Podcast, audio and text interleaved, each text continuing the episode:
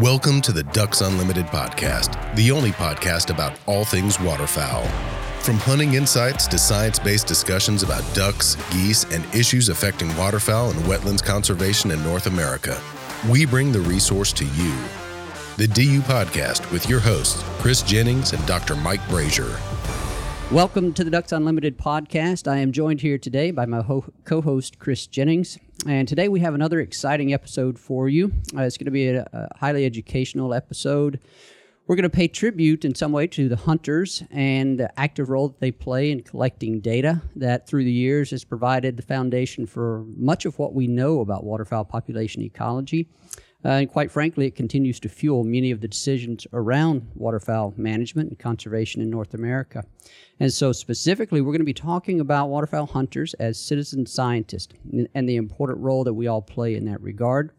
To help us in this discussion, we're going to be welcoming in a special guest, Dr. Mark Lindberg, professor of wildlife ecology at the University of Alaska Fairbanks Institute of Arctic Biology Mark, welcome into the show, and I promise that'll be the last time I refer to you as Dr. Lindberg per our earlier conversation. I appreciate that. Yeah, so thanks for joining us here. We, uh, we, we always want to start off the show when we have some special guests by giving you an opportunity to introduce yourself, uh, your personal insights, professional interest, and, uh, and kind of where we are, where you are today, and um, help us understand a little bit about uh, where you come from. Yeah, sure. I, I think it, it important. It's very important when talking to hunters that um, first establish that um, many of us are also hunters too, that are also biologists. And sure enough, I started hunting when I was 10. I grew up in Pennsylvania. My dad uh, was a big time deer hunter, and he um, he encouraged me, and um, I I got interested very early in life, and that interest just continued to grow through my life. And um, my roots again were in deer hunting, but uh, my passion is definitely in upland bird hunting and I do a fair amount of waterfowl hunting as well. So hopefully hunters appreciate as I'm talking to them that I I, I could appreciate their perspective and uh, have have a similar one as they do. Uh, that interest in in uh, hunting and wildlife and outdoors grew into a career as well. I um I I uh, started with the Pennsylvania Game Commission in 1984 as a technician. Um, I, I was working on a project on Canada geese, and and that um, led into some graduate studies. Um, did my master's degree on Canada geese at Cornell University in the uh, gosh 19 late 1980s, um, and that led to a PhD in in uh, Alaska on black brant. Um, from there, I started down my career path, I um, actually had a job at Ducks Unlimited, and in 2001, uh, we returned to Alaska, and I, I took a position as you described as a faculty member, professor of wildlife ecology at University of Alaska Fairbanks, where I've been ever since. I always try to do a little bit of research, additional research on the guests that we're going to have, and uh, so I went to your webpage, and you know, you're you're an incredibly accomplished waterfowl ecologist. Uh, when I read your your bio, your research interest, uh, you you're interested in things such as population ecology, banding analyses, harvest management, decision analysis. You're one of those smart people that uh, that that I always look up to. You bring a lot of quantitative skills to these discussions, and that's uh, that's always really valuable. It's sometimes intimidating for for me to get in these conversations, but uh, but I think you're going to be a fantastic part of this of this show. So uh, happy to have you on this, and appreciate your time because I know you're certainly a busy you're certainly a busy busy person. Yeah, I appreciate that.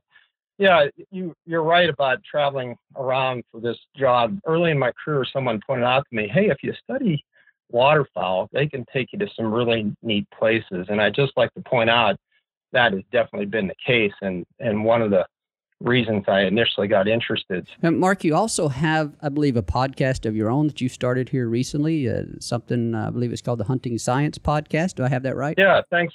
Thanks for the plug, and I, I appreciate that. Yeah, I, I have been um, very active and I guess successful in in science in in the form of communicating to other scientists. Um, but one of the things I was frustrated with, I guess, late in my career is that we weren't getting this science to hunters enough, at least, in my opinion. And that was the motivation behind starting this podcast, as you said, called Hunting Science. And um, our goal is to make hunters aware of the science of hunting. And there's quite a bit of it. Some we'll talk about today, but uh, there's other podcasts there that dive into uh, um, other topics as well. We talk about that often, uh, Chris and Clay and I, when we're kind of uh, mapping out the, the potential for this particular podcast. And there is so much really interesting information that that feeds the waterfowl management enterprise. And and I know a lot of our, our hunters and conservation supporters will be interested in that. And I think your philosophy on the hunting podcast, the hunting science podcast of yours, is sort of similar to ours. The more that we can educate and share this information with our with our supporters, I think the, the greater appreciation and understanding of that resource they they have. And so uh, that's pretty cool that you've headed down that that road. Yeah, absolutely, Mark. I'm gonna have to look into that into your podcast. Um, you know, just when this topic came up, I thought, you know, kind of the citizen science is how waterfowl hunters kind of lead the way with this. You know, one thing to kind of um, expand on, even from what Mike said, is I live every day inside the waterfowl hunting community, working with the magazine, uh, creating content online, social media. Um, but every time we do one of these podcasts, I manage to pick up some tidbit of information from the science side of things, something that I didn't know um, something that I know that our listeners will definitely learn from. So I do appreciate you coming on, and and you know this is going to be a great topic, the citizen scientist. Thanks. Yeah. So to that topic, uh, that's uh, let's get right into it here. Uh, when we when we use the term citizen scientist, I think that term has probably come of age in the last ten years. At least that's my sense of it. Uh, Mark, help us understand what we're actually talking about when we use that term. Yeah, I think you're right. That term is relatively new, but the idea of someone collecting information for us, data, scientific data for us, is rather old, and and that is um, my definition: someone who volunteers to collect information to help us make um, management decisions, conservation decisions. And I guess I would add to that definition that they may not know they're doing that. Um, so it's either knowingly or unknowingly, um, they're helping us uh, gather information that we need to make the best decisions we possibly can. Whenever I was thinking about this this episode over the past few days, and in my mind coming up with examples of citizen scientists, uh, it, I think we're going to mention that waterfowl hunters hunters in general are some of the first citizen scientists that that we've ever had. But there's also another group of citizen science, scientists out there that I, I don't know how uh, how common or how active they are anymore. But when I was growing up, my grandfather would be a one of these uh, local weather reporters. The local weather station would reach out to these weather to, to citizens in, in towns around the, the broadcast location, and I got a great kick out of having my granddad be the one to call in and report the weather from his little town. And so the fact that I have a grandfather that collected data and reported it is probably going to come as a shock and surprise to no one that knows me, and the fact that I'm I'm into data a little bit. So that was sort of a neat way of looking back and um, a personal example that that I thought about. Uh, Mark, what are some other uh, specific examples of citizen science as we might uh, as we might see in the conservation field? Yeah, your your point about uh, the weather data is a good one. I hadn't even thought about that, but yeah, hunters have been doing this for quite some time. I guess maybe the most obvious way to some hunters they do this is through things like a bag check station. Um, you stop, you show who's ever checking what you may have harvested, and they might look at the age, the sex of the animal, or some other characteristics. So that's citizen scientist data um, that you're providing to help them make management decisions about those animals. I know this is the case most other places, but in Alaska, every year after a season closes, we need to file hunt reports, whether we harvested an animal or not. Where did we hunt? How many days did we hunt? Did we get to where we hunted, um, things like that. And it, it again helps them uh, agencies uh, make management decisions for those species. And there's more modern forms starting to crop up here and there too. Uh, eBird um, is one app that you can get on your phone that allows you to report observations of birds from around the world that's shared with biologists and scientists and other other birders and hunters for that matter. So um, there's definitely a lot of forms in which hunters, uh, citizens can contribute.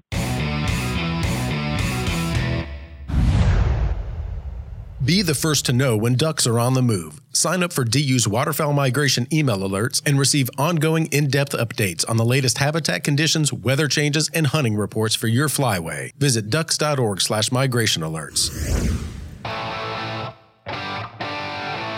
You know, I know hunters, you know, maybe someone forgets their license and they have to call in. And I've, I've actually been on the phone, you know, with people or been near them when, you know, they're filling out their license online and telling, or it's an automated system and they're just pressing no, no, no, no, no. And, you know, and I'm like, hey, man, you can't do that. You know, and they're like, why? I'm just trying to get through it.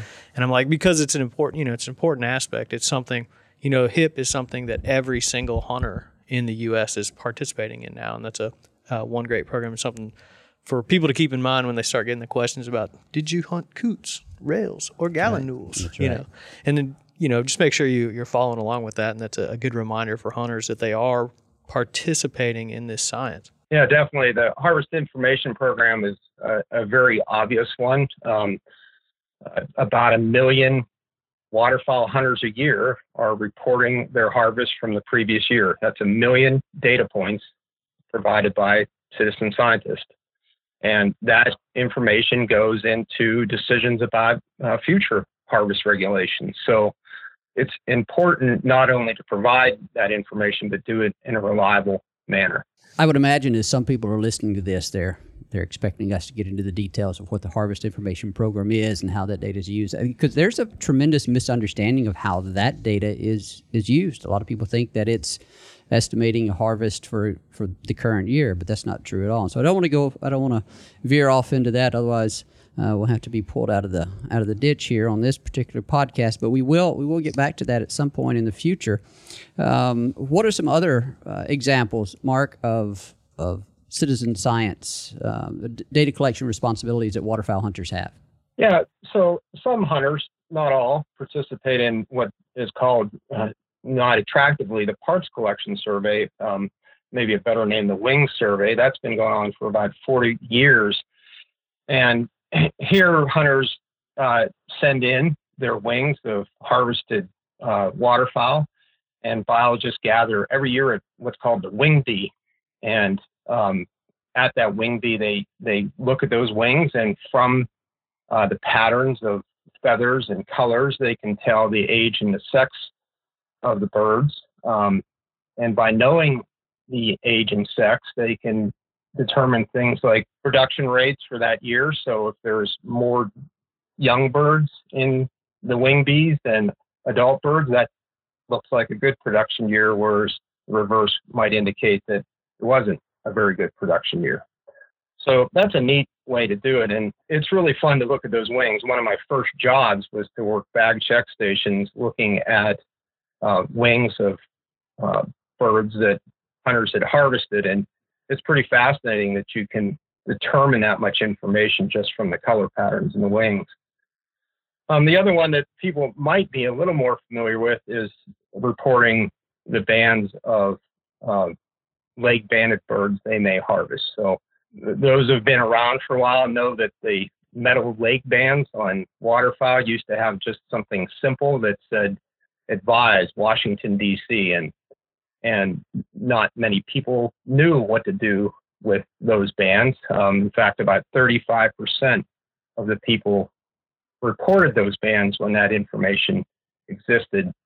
Um, but in more recent decades, we've moved to a phone reporting system with 800 numbers.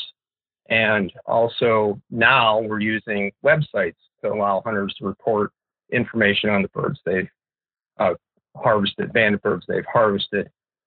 And that results in about 100,000 reports per year.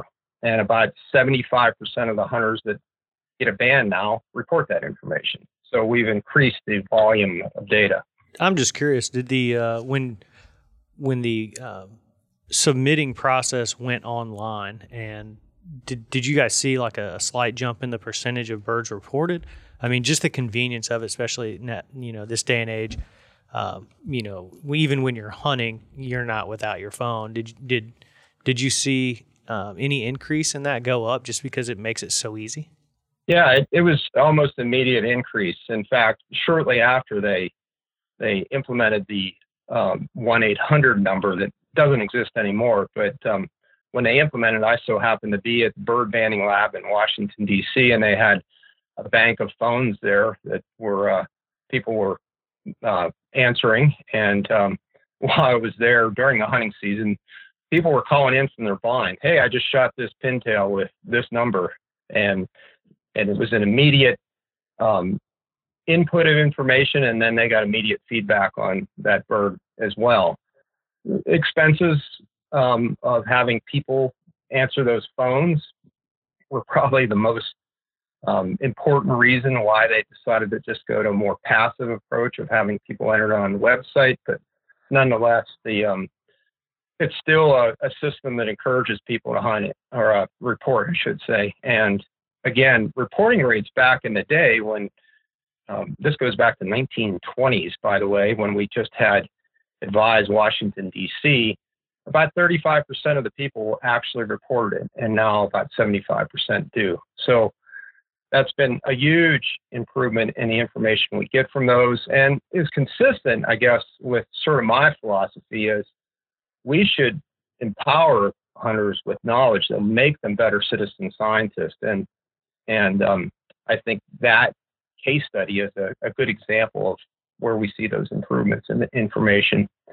Um, just another statistic that I like to throw out, but since 1960, hunters have reported almost 4 million bands. Wow, that's impressive. Now, you mentioned the 20 so so in in that that data set it's assumed that 25% of the people who shoot a banded bird do not report it. Is that right? Yeah, and that's determined through things like reward band studies. I don't know if anybody has had the uh, been fortunate enough to shoot a bird that has a monetary value on its band, but the the idea there is that occasionally we put those type of bands out, and the assumption is that at some dollar value, whatever that is, everyone that shoots it, a bird with that dollar value will report it, and from there we can estimate how many report it when there is no dollar value, um, and uh, so that's that's how we've determined how reporting rates, which they're called, have changed through time. But yeah, there's still some 25% of the people that choose not to report those bans based on based on the information we have. Are those reporting rates calculated every year? No, it's it's not done every year, and it's it's it's done uh, occasionally as needed. Is how I would say it. I I don't think anything's been done for a few years now. But certainly, when there's a change, when there's a change in reporting method, that's when it becomes really important. Oh, definitely, yeah. And you know, I think we're just starting to go down this path, if you will, of empowering hunters with this type of knowledge. I'm kind of curious if we get the word out via podcasts or other ways. Um, I wonder if reporting rates will increase. Um, you know, people again, I my guess is that some of that 25% of the people that don't report just don't understand um, the value of that information, and that if we can tell them, they don't understand how it's right. Yeah, yeah. So I mean, it just leads to better decisions. It's it's it's more reliable information. The more information we have, the more reliable it is. So not reporting that information creates uncertainty and in the decisions we make. And again, I think I'm of the opinion that if hunters understood that, more of them would report their bands because I think almost everyone wants us to have reliable information. I want to go back just a little bit. You mentioned something about the 1 800 bands. I know those bands are no longer used, but if someone recovers a bird that has a 1 800 band on it, is that number still functional? Uh, the number, I believe, just gets you to a recording that tells you to report via the website. I'm pretty sure that's where it goes now. No, so it's not functional in the sense you can't uh, report your information via that route, but it tells you how to do it. But if you, but you can still report those one eight hundred bands online. Yeah, you you can still do that online for sure. Have you shot one? You know, it's been a while. I think I did. I think I shot one of the early ones. Uh, that would have been back when the fun- the, the number was functional. Yeah. Um, so um, I shot a band one time in Indiana when I was younger and got excited, picked it up. I was like, yeah, my first band. I was probably 16, 17 years old and, and looked at the band and it had uh, some guy's name. Guy, I won't mention his name just in case he's still around, but had his name carved in it very loosely with a phone number. And I called it, and I'm sure he was uh, some knucklehead in Brazil, Indiana, that was banding birds, Yeah. probably illegally without a permit. That was the, that's the only band, duck band I've ever killed. So we'll have to get in our into our, our banding stories. uh, Absolutely. uh, the birds we've shot with banded birds. I actually ha- I have I have a couple of interesting stories on that. I hope we've shared with our listeners um, their role in collecting this information. I, I think we're going to have you back and talk a little bit more about how some of this data is used and uh, and speak a little bit more deliberately about the importance of reporting the data reliably and collecting that data reliably. And uh, I, we want folks to realize that they play a critical role. They have for decades, and they will continue to play a role, a critical role in the data that is collected and used to manage our waterfowl harvest on an annual basis. And uh, we want to share this information with people. We want them to understand how that information is used. We want them to understand the importance of it. And we appreciate you coming on and helping us tell this story. Uh, and uh, so, yeah, I think, uh, Chris, any any final words here? uh, everyone out there listening, report your bands. Report your bands, absolutely. It's important. Mark, any final words on this on uh, on this particular Yeah, episode? just just this thought, I guess. that The way I try to present this to hunters, if if you were the decision maker, if the hunter was the person setting the harvest regulations, what information would you like to have to do that? And you know, I think everyone would say the most and the most reliable information I can get. And I think if you view it from that perspective, then that will really motivate you to want to provide this information in a reliable manner. So hopefully people will think that way about it. It's it's not like we're trying to use this information against you. It's everyone involved wants to make the best decisions possible, and that's only possible with reliable data. That's right. Mark, we again we again thank you for your time. Uh, thank you for joining us all the way from Fairbanks, and uh, I thank my co-host Chris Jennings for for joining uh, joining us here. I want to also thank at this time our producer Clay Baird, who's going to make us all sound uh, sound great. And thanks to each of you, each of our listeners, for a very important part of this entire enterprise. Thank you for your contribution to the science. Thank you for your commitment to wetlands and waterfowl conservation. And we'll catch you on the next episode. Report your band. Thank you for listening to this episode of the DU Podcast. Be sure to rate, review, and subscribe to the show and visit www.ducks.org slash DU Podcast for resources based on today's topics, as well as access to more episodes. Opinions expressed by guests do not necessarily reflect those of Ducks Unlimited. Until next time, stay tuned to the Ducks.